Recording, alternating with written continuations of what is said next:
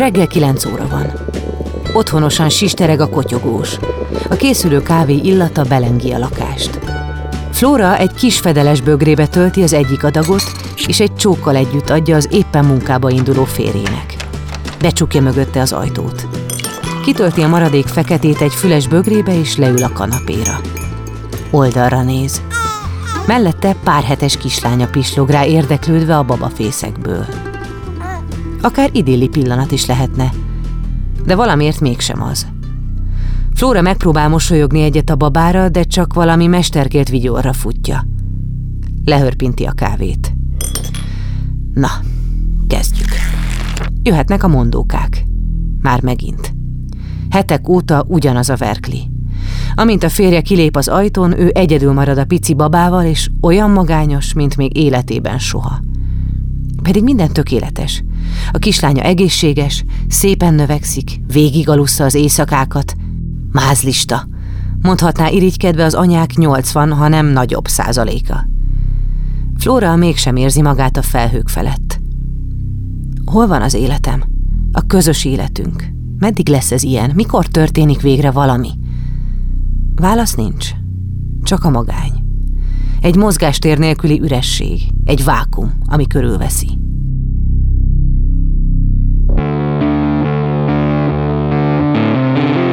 Lovas Rozi vagyok. Ez az Egyszer Lent.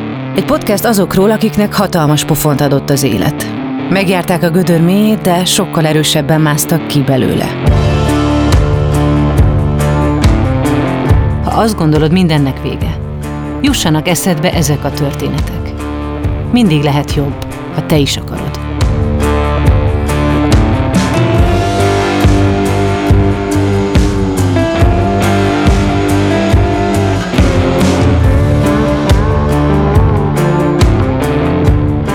Ez az epizód Tóth Flóra története.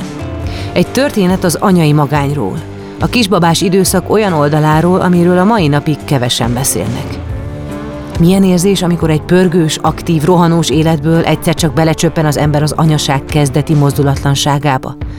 Amikor a felkészülés ellenére sokként éri, hogy semmi sem olyan többé, mint eddig. Más a viszonyrendszer, mások a férfinő szerepek, és mintha az idő is lassabban telne. Milyen érzés úgy megélni a magányt, hogy közben mellettünk, mögöttünk áll egy szerető és támogató család. Tóth Flóra története erről a magányról, a lelkiismeret furdalásról és életünk kényszerű, de felszabadító újratervezéséről szól. Figyelem, szókimondó tartalom következik.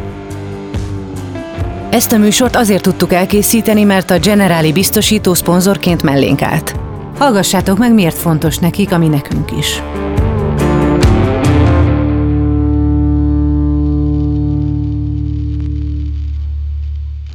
A leggyakrabban a semmiből jön az a bizonyos pofon, ami a padlóra küld.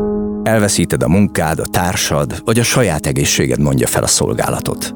Ahányan vagyunk, annyiféleképpen vagyunk rosszul, és annyiféle támogatásra vágyunk.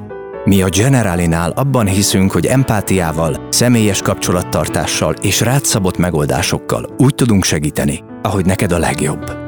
Azért támogatjuk az Egyszer Lent podcastet, mert tudjuk, hogy ezek a történetek nem csak elgondolkodtatnak, hanem segítenek abban, hogy jobban odafigyeljünk egymásra, és ezzel megelőzhetjük a bajt, vagy csökkenthetjük azok súlyosságát. Flóra a 20-as évei közepén jár. Az RTL-nél dolgozik szerkesztőként. Műsorról műsorra, meetingről meetingre rohan, ezres fordulatszámon pörög. Csoda, ha öt percig csönd van körülötte. Boldog párkapcsolatban él, Párjával, ha úgy van kedvük, munka után elmennek Szlovákiába szánkózni. Nincs olyan nap, hogy ne történne valami izgalmas. Valami, amiből töltekezni tud. Kerek minden. Aztán egy reggel valami megváltozik benne. Kinyitja a szemét, és egy szokatlan érzés járja át. Valami nem oké.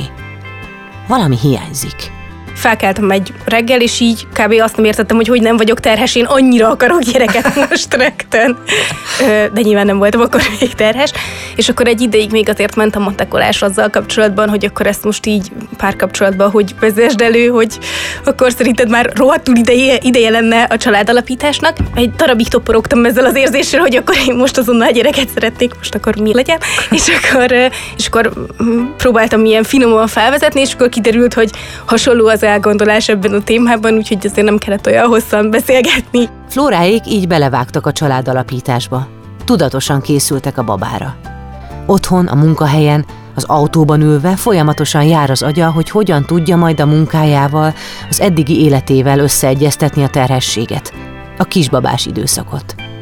Túl sok példát nem látott maga előtt minimális előképpen volt. Nem volt sem a tágabb családban, sem a szűkebb családban kisbabás anyuka.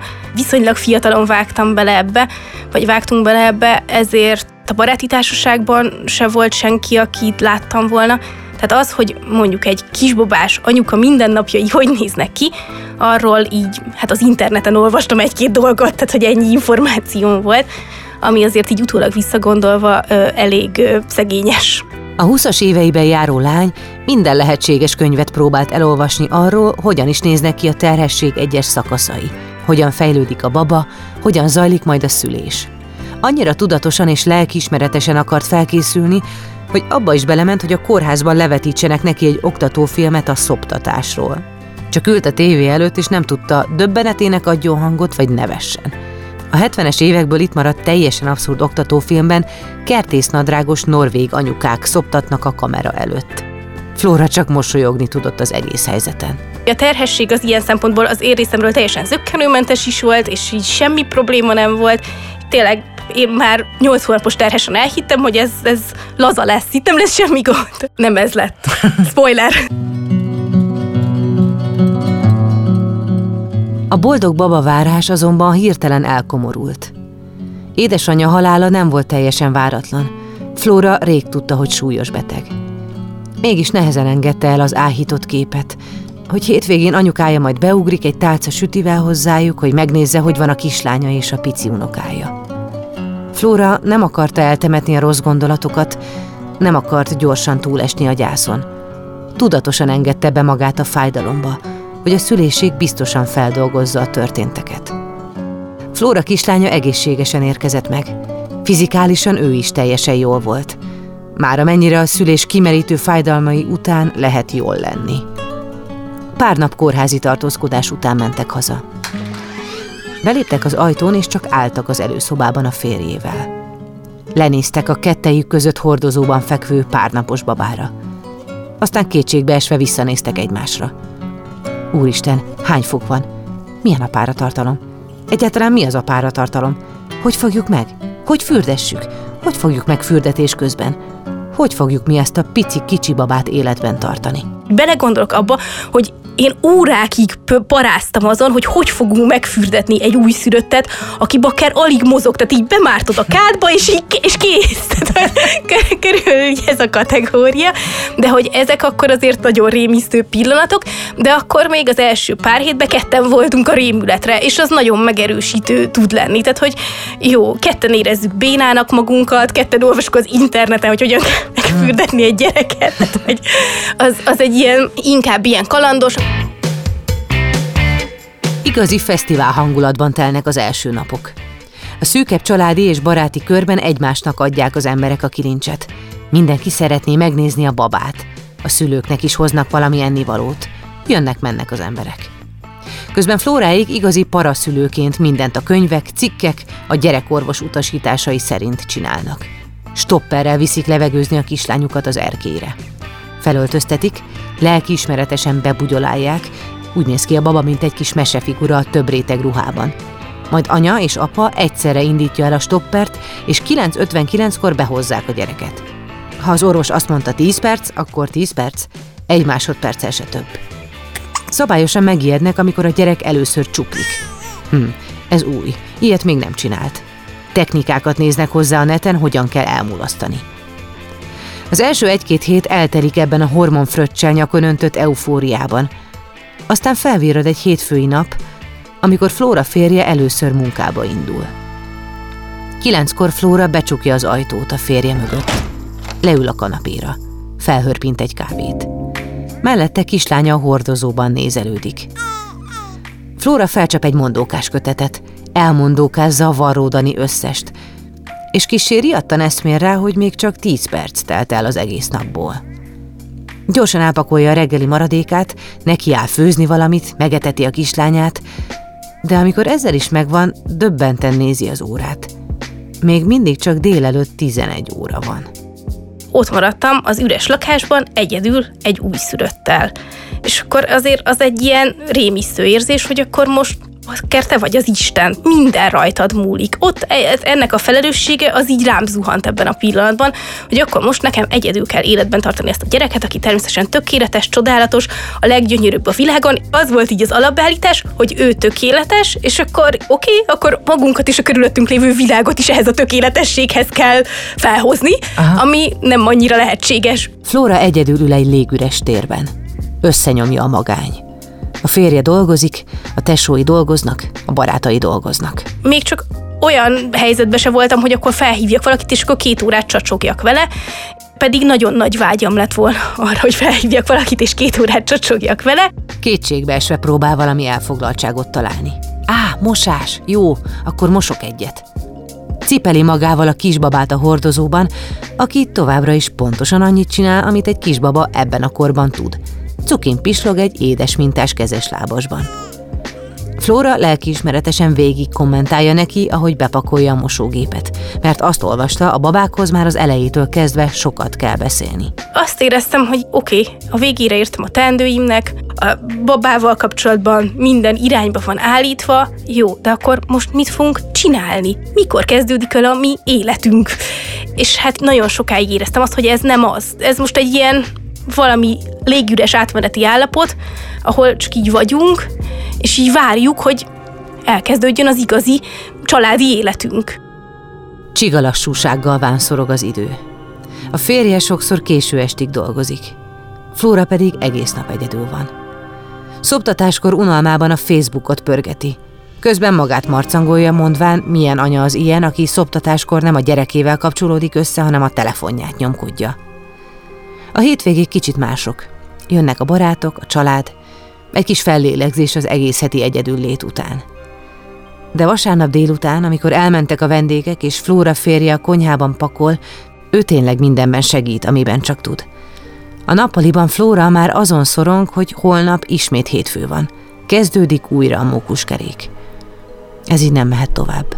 Összenyom a lakás, egyre szűkül a tér, megőrülök, ha még egy ilyen napot végig kell csinálni gondolja, és semmi kiutat nem lát.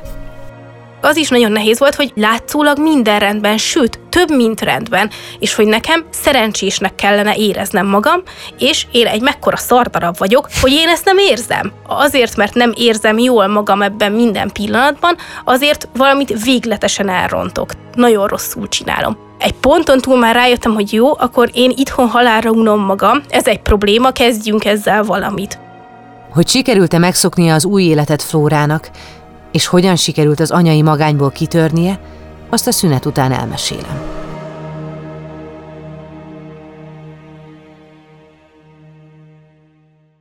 Mielőtt folytatódik ez az epizód, hallgassd meg a Beaton podcast ajánlóját. A szavak hihetetlen erővel bírnak. Lehetnek akár alapkövei egy új életnek. Én egy aprófalú cigánytelepén nőttem fel, ahol ahelyett, hogy az esti tábortűz mellett anekdotáztam volna a többiekkel, inkább a holdfényében letűnt korok nagyjait olvastam. Petőfit, Adit, Kosztolányit. Orsós Lajos vagyok, a Pont Elég házigazdája. Meghívlak egy pár perces kikapcsolódásra. Ha szereted az irodalmat, a klasszikusokat vagy a kortárs gondolatokat, akkor tarts velem, mert néha egy pár jó szó pont elég ahhoz, hogy szebb legyen a nap.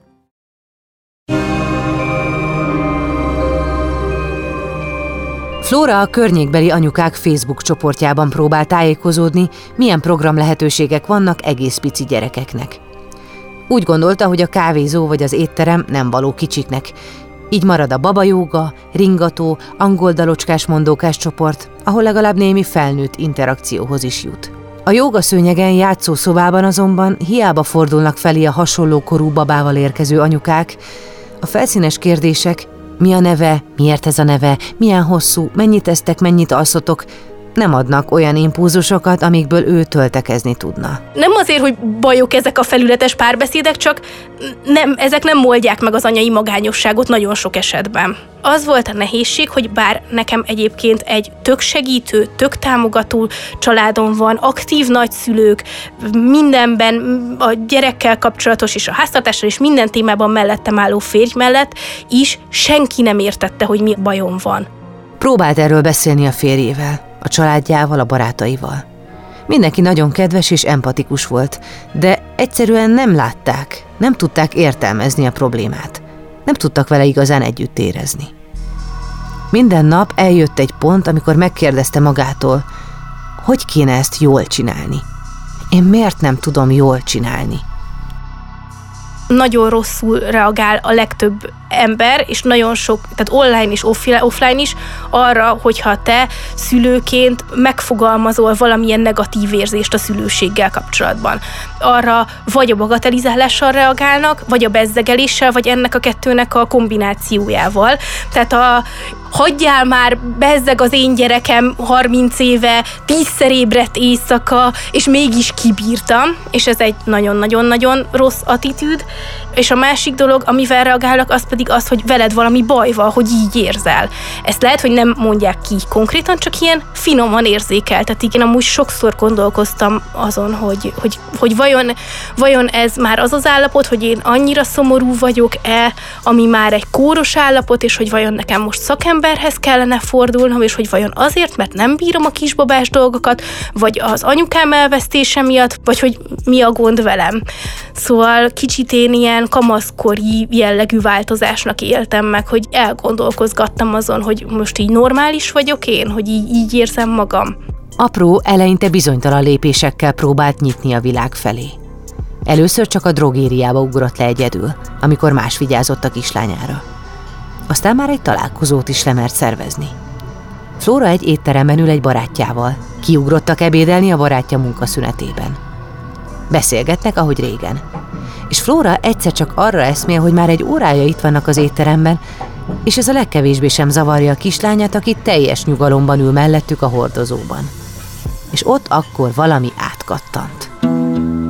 Nekem hónapokig tartott tényleg megfejteni azt, hogy, hogy ő nem, őt nem éri sírelem azzal, hogyha én magamnak csinálok olyan programot, ami elsősorban rólam szól, és őt viszem magammal, és akkor így szépen lassan érkeztem meg abba, hogy, hogy, hogy magamnak, magam számára is komfortossá tehetem ezt a helyzetet, és nem az ő komfortját kell a saját káromra is minden egyes pillanatban figyelembe venni, és, és sokkal jobban kisimultak ezek a dolgok, amikor megérkeztem ebbe a felismerésbe.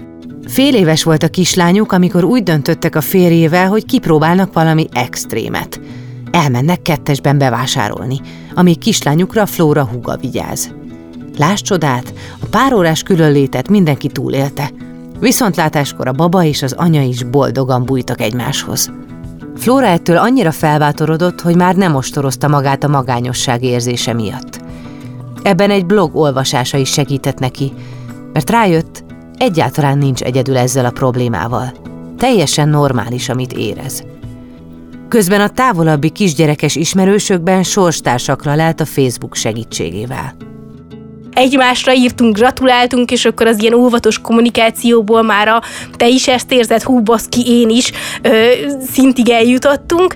Az van, hogy lehet, hogy másnak más a megélése, de mindenkit érnek sokkok ebben a helyzetben, és az, hogy együtt vagyunk sokkolódva, az egy tök erőt adó dolog. Flóra a magányosan töltött hónapok alatt ismerte fel, hogy ő egy impulzus kereső személyiség. Azt tölti fel, ha mindig történik valami. Elkezdte tehát tudatosan egyre több dologba bevonni a kislányát, és egyre több olyan programot szervezett, ami nem csak a kisgyerek vélt vagy valós igényeit elégíti ki, hanem a sajátjait is nem fog jól hangzani, de szerintem bizonyos értelemben nincs megoldás. Az van, hogy az egyik része az az, hogy az, hogy mások is így érzik ezt, és másoknak is így nehéz, az nagyon sokat segít, de attól olyan értelemben nem lesz könnyebb, hogy attól még a nehéz időszakokat a gyerekvállalással kapcsolatban átvészeled.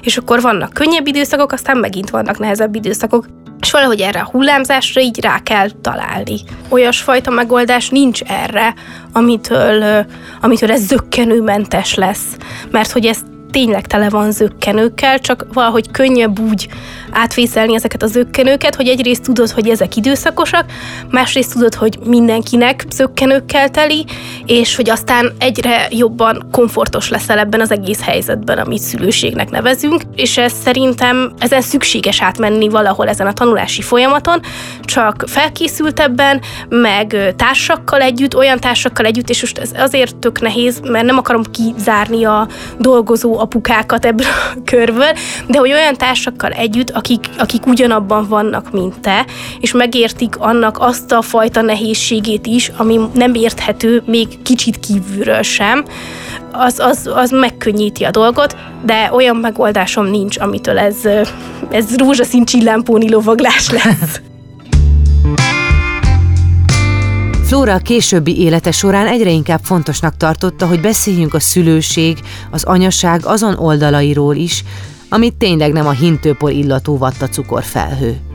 Cikkeket, saját blogbejegyzéseket ír a tapasztalatairól, a könnyebb és nehezebb időszakokról a VMN-re, mert tudja, mekkora segítség, ha valaki ezáltal rájön, nincs egyedül a helyzetével most már talán nyíltabb és őszintébb kommunikáció van az anyaságról, mert ki, nem volt olyan régen, 9 évvel ezelőtt, de azért még ilyen értelemben mégis, hogy, hogy azért nem volt szerintem ennyi cikk, beszélgetés, akár olyan ismert ember, aki kendőzetlenebből mutatja be ezeket a dolgokat, úgyhogy hogy ez tök jó, de én biztos, hogy megkeresnék most, hogyha visszametnék az időbe olyan ismerősöket, akik már mondjuk ilyen egy-két éve anyukák, és megkérdezném őket, hogy ők hogyan emlékeznek az első időszakra, hogy meséljék el, hogy milyenek voltak a mindennapjaik. Vannak viszont esetek, amikre bármennyire is tudatosan készül az ember, nem tud felkészülni.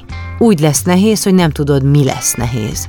Akárhogy nézzük, szülőként a saját szükségleteink háttérbe szorulnak kívülről ránézel, akkor azért szerintem akkor, hogyha tényleg jól akarod csinálni, akkor, akkor látod azokat a pillanatokat, amikor ez tökre sikerült is, és akkor így érezhetsz egyfajta elégedettséget.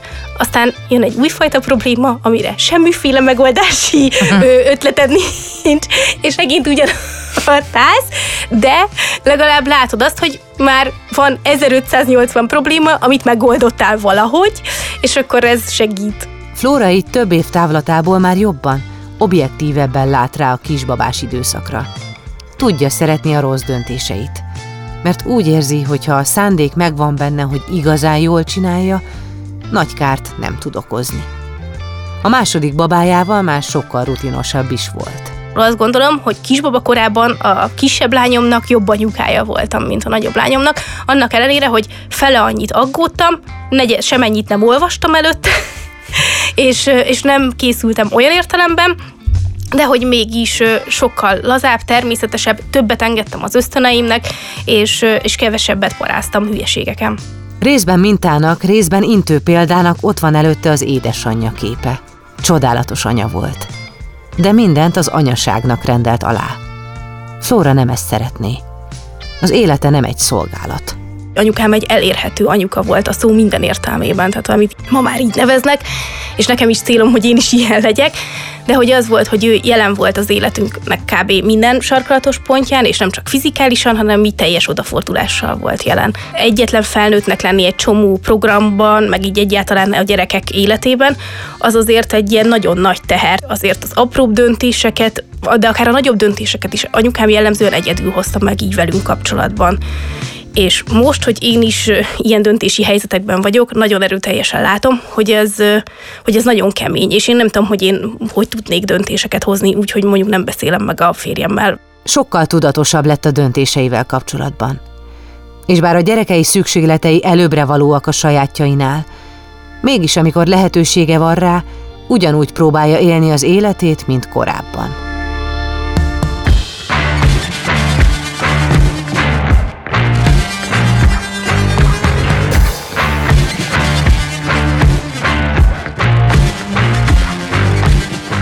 Az Egyszerlen podcastet hallhattátok. Azért indítottuk el ezt a műsort, hogy megmutassuk, minden veremből van kiút. Amikor a legalján vagyunk, lehet, hogy nem látszik, de tehetünk azért, hogy megtaláljuk.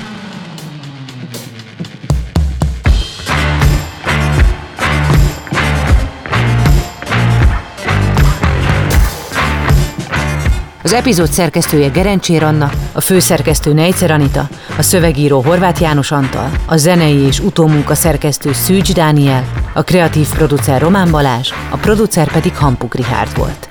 Lovas Rozit hallottátok.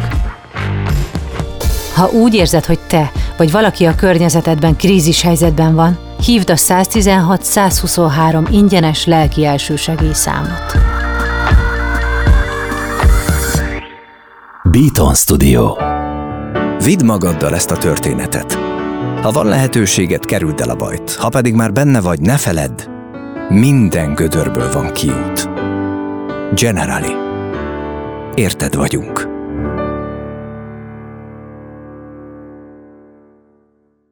Ez egy Béton podcast.